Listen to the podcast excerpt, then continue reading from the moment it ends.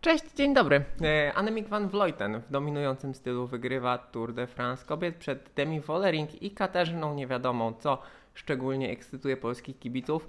E, Wspomniana Vollering jest najlepsza w klasyfikacji górskiej, Marian Vos w punktowej, e, a w klasyfikacji drużynowej ekipa Canyon SRAM. To pierwszy Tour de France kobiet w takiej bardziej oficjalnej formie po bardzo długiej przerwie. Marka Tour de France organizacja ASO, transmisje w Eurosporcie spowodowały, że wyścig ten był naprawdę dużym sukcesem. Ja nazywam się Marek Tyniec i regularnie komentuję dla Was najważniejsze wydarzenia w wyczynowym kolarstwie. I tak Tour de France kobiet był najważniejszym wydarzeniem w wyczynowym kolarstwie tego tygodnia po zakończeniu męskiej wiel- wielkiej pętli.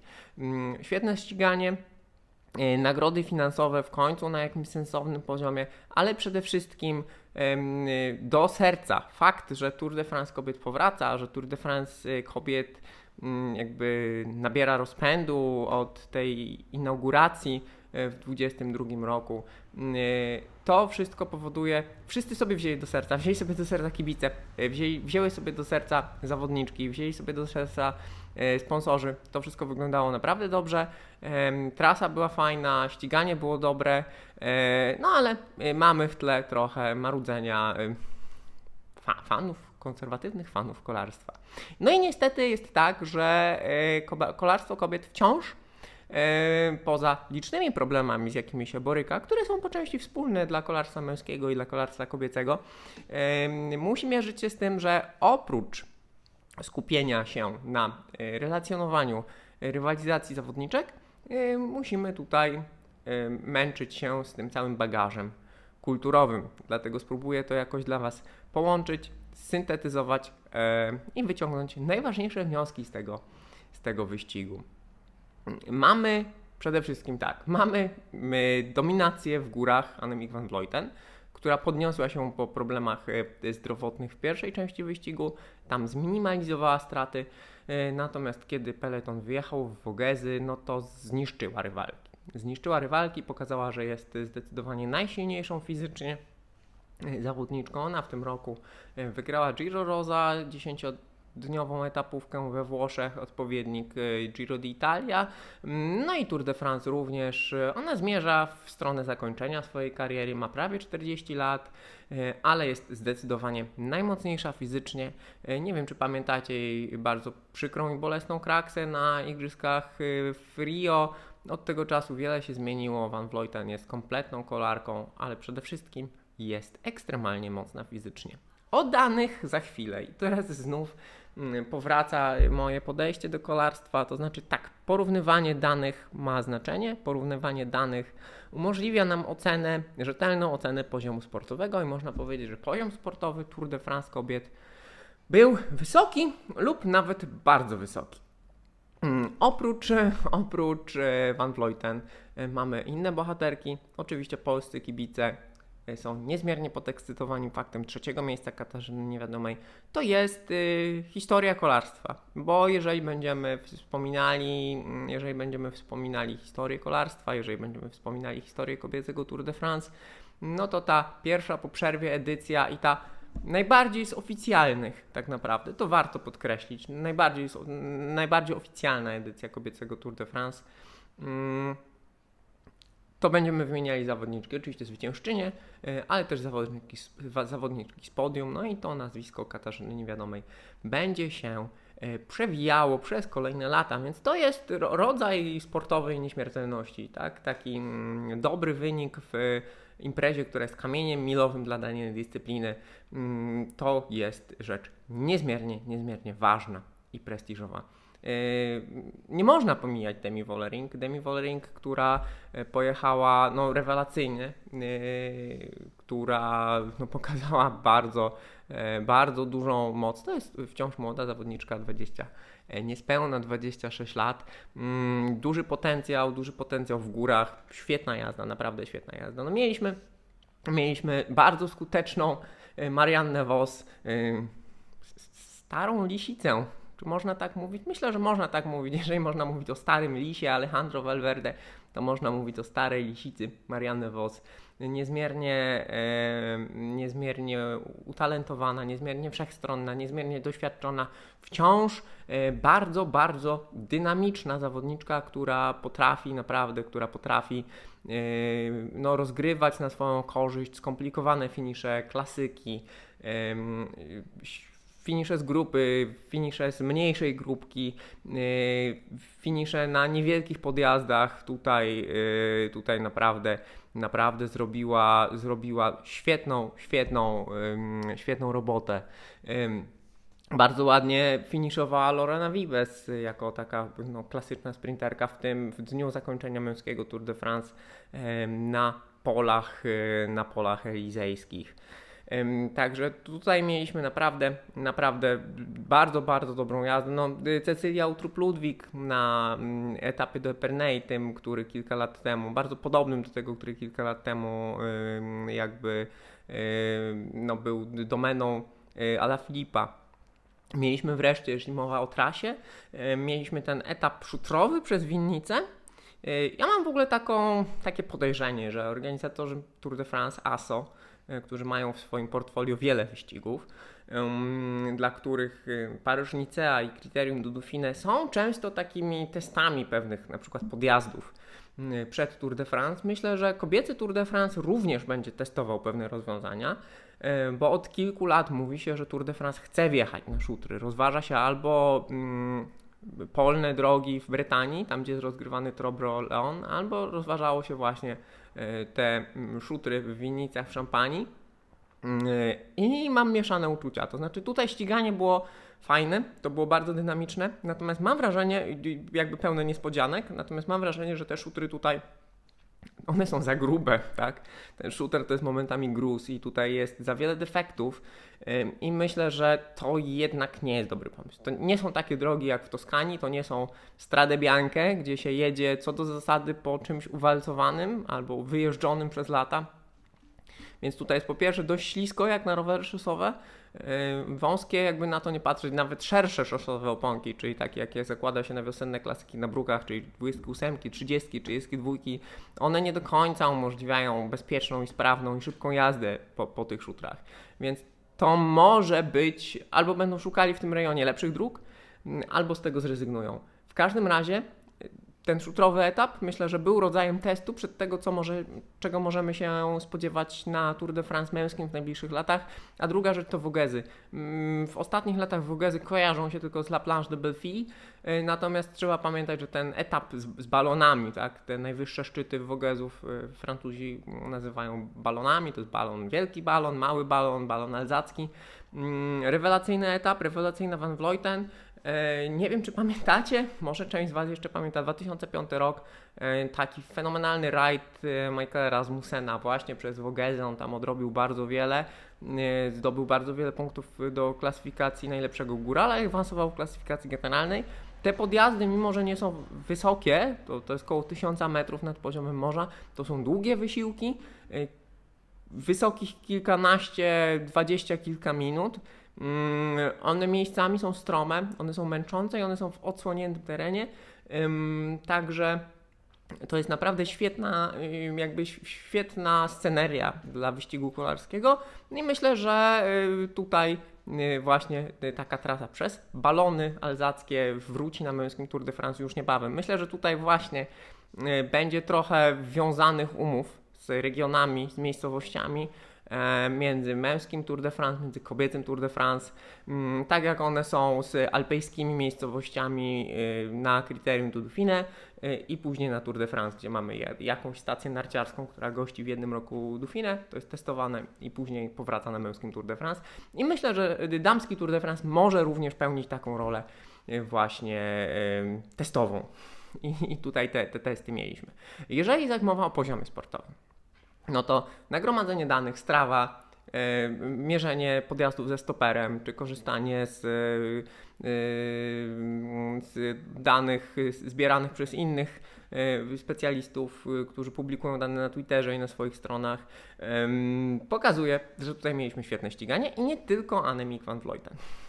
E, Annemiek van Vleuten główne podjazdy w, właśnie w Wogezach jeździła z mocą 5,1, 5,2, 5,3 W na kilogram.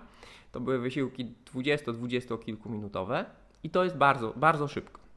E, mieliśmy La Planche de Belfi e, i to jest ważne, że ten wyścig, ten podjazd zarówno na kobiecym Tour de France, jak i męskim Tour de France był w, podobnym, w podobnej fazie wyścigu, po podobnej liczbie etapów. Mm, zatem zmęczenie było zbliżone. No i tutaj Van Vleuten pojechała na granicy czasu Brendona McNulty'ego. E, to jest w ogóle w tym roku 42 czas na strawie na La Planche de Belfi. Natomiast co też jest ważne, mm, zawodniczki walczące o trzecie miejsce w klasyfikacji generalnej, w tym Katarzyna Niewiadoma, pojechały ten podjazd na poziomie Simona Geszkę. E, jeżeli chodzi o Simona Geszkę, to pamiętajcie, że na etapie kończącym się na La Planche de Belfi, e, no oczywiście w pamięć zapadł Lennart Kemna, który bronił się do ostatnich metrów przed um, Pogaczarem i Winegorem, natomiast Geszke był w ucieczce dnia i on z tej ucieczki dnia, zresztą tak jak Kemna, próbował walczyć o etap. No, nie dał rady, ale on naprawdę ten podjazd jechał mocno. Yy, a potem próbował rywalizować o koszulkę najlepszego górala w tym Tour de France. Był niewątpliwie jedną z ważniejszych postaci tego rocznego Tour de France. No i tutaj zawodniczki jadące o trzecie miejsce w klasyfikacji generalnej damskiego Tour de France pokonały La Planche de Belfi w tempie mniej więcej takim jak Simon Geszke, także super, nie? Yy, jeszcze jedna uwaga, tutaj dane Van Vleuten, yy, te między 5,1 a 5,3 W na kilogram, to są naprawdę imponujące wartości jako takie. I tutaj oczywiście, że e, widziałem porównywanie tych wartości z, danymi amatorów, że to jest lepiej niż jeżdżą amatorzy czy mastersi, e, albo porównywalnie z, z czołówką amatorów i mastersów, natomiast istotne jest to, że jeszcze nie tak dawno, w ostatnich latach męski peleton bardzo przyspieszył, głównie ze sprawą Pogaczara, Roglicza, troszkę Bernala, Natomiast realnie na tygodniowych etapówkach, na takich 20-30 minutowych podjazdach, e, na Paryż-Nicea między innymi, na Tirreno Adriatico, e, na Romandii, e, mieliśmy mm, tempo męskiego peletonu zwycięzców na poziomie 5,6, 5,7 W na kilogram, kiedy dobre miejsca w Paryż-Nicea zajmował Geraint Thomas, zajmował Michał Kwiatkowski, to oni jeździli mniej więcej w z takimi mocami, tak? Więc tutaj mamy około pół wata na kilogram mniej, zaledwie. Zaledwie. E, a myślę, że to jest dopiero początek. E, I teraz także ten poziom sportowy naprawdę tutaj był wysoki i nie tylko poziom sportowy zwyciężczyni. I teraz jeszcze dwie rzeczy. E, rozwinę swoją myśl, którą wrzuciłem na Twittera kilka dni temu, bo tak naprawdę ja znam Mick Van Vleuten i generalnie to, jak ten wyścig wyglądał, to jest poniekąd spełnienie marzeń kibiców, y, którzy tęsknią za dawnymi czasami, y, bo tak naprawdę mieliśmy śmiałe ataki, ataki z daleka, mieliśmy fajną rywalizację każdego dnia wyścigu, zbliżoną do tego, co oglądamy na wyścigach klasycznych. Natomiast również w związku z tym mamy pewne nawiązanie takie do no, czasów Merksa i No, Anketila i tak dalej kibice kolarstwa o tym marzą. I bardzo często narzekając na to, jak współczesne męskie kolarstwo jest zabetonowane, czy y, jak bardzo jest wyrównane, że są za małe różnice, że mało kto odważa się na tego typu atak i próbę. Chcielibyśmy, aby było tak jak kiedyś, że czytaliśmy w książkach czy w, w przedrukach z prasy, że kiedyś kolarstwo tak wyglądało, no to mamy, oglądamy to, możemy to oglądać teraz, to kolarstwo tak wygląda, kolarstwo kobiet tak wygląda.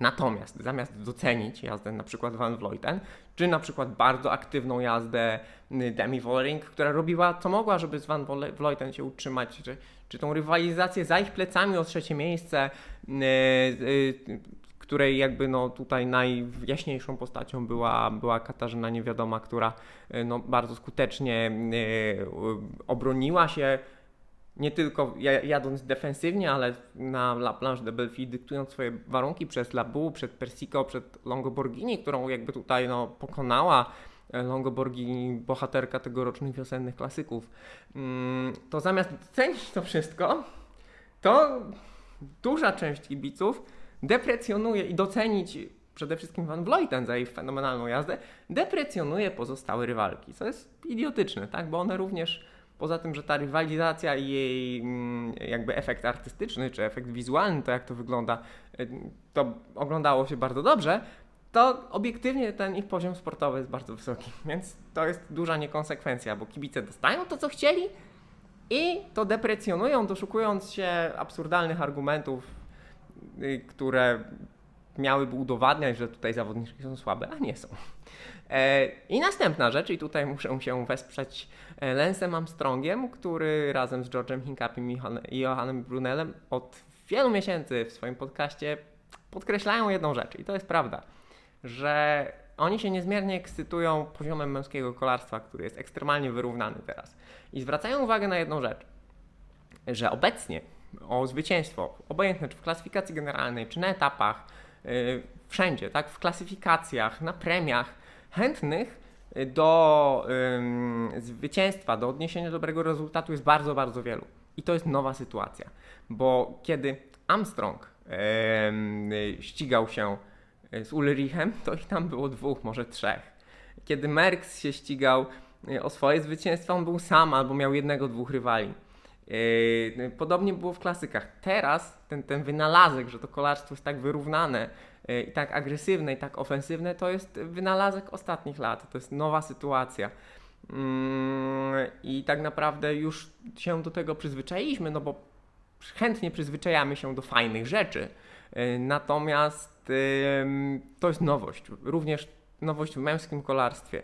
E, jeszcze niedawno, kilkanaście lat temu, a może nawet i 10 lat temu, e, męskie kolarstwo było podobnie zróżnicowane, jeżeli chodzi o poziom sportowy zawodników, co kolarstwo kobiece. Owszem, i to jest fakt, e, jest większa różnica w peletonie, nawet w World Tourowym kobiecym peletonie.